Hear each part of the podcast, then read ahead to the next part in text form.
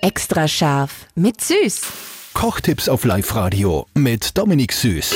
Wir sind mitten in der Grillwoche und heute für euch, oh, ich habe schon so oft gesehen auf Social Media, aber noch nie selber gemacht, nämlich dieser Trick mit der Banane und den Schokostückerl am Grill.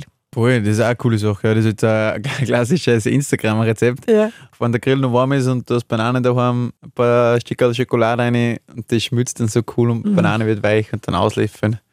Dann hast du, dann hast du einen richtigen Cheat-Day. Zuerst grün und dann ein Bananenschoko. Braucht man auch.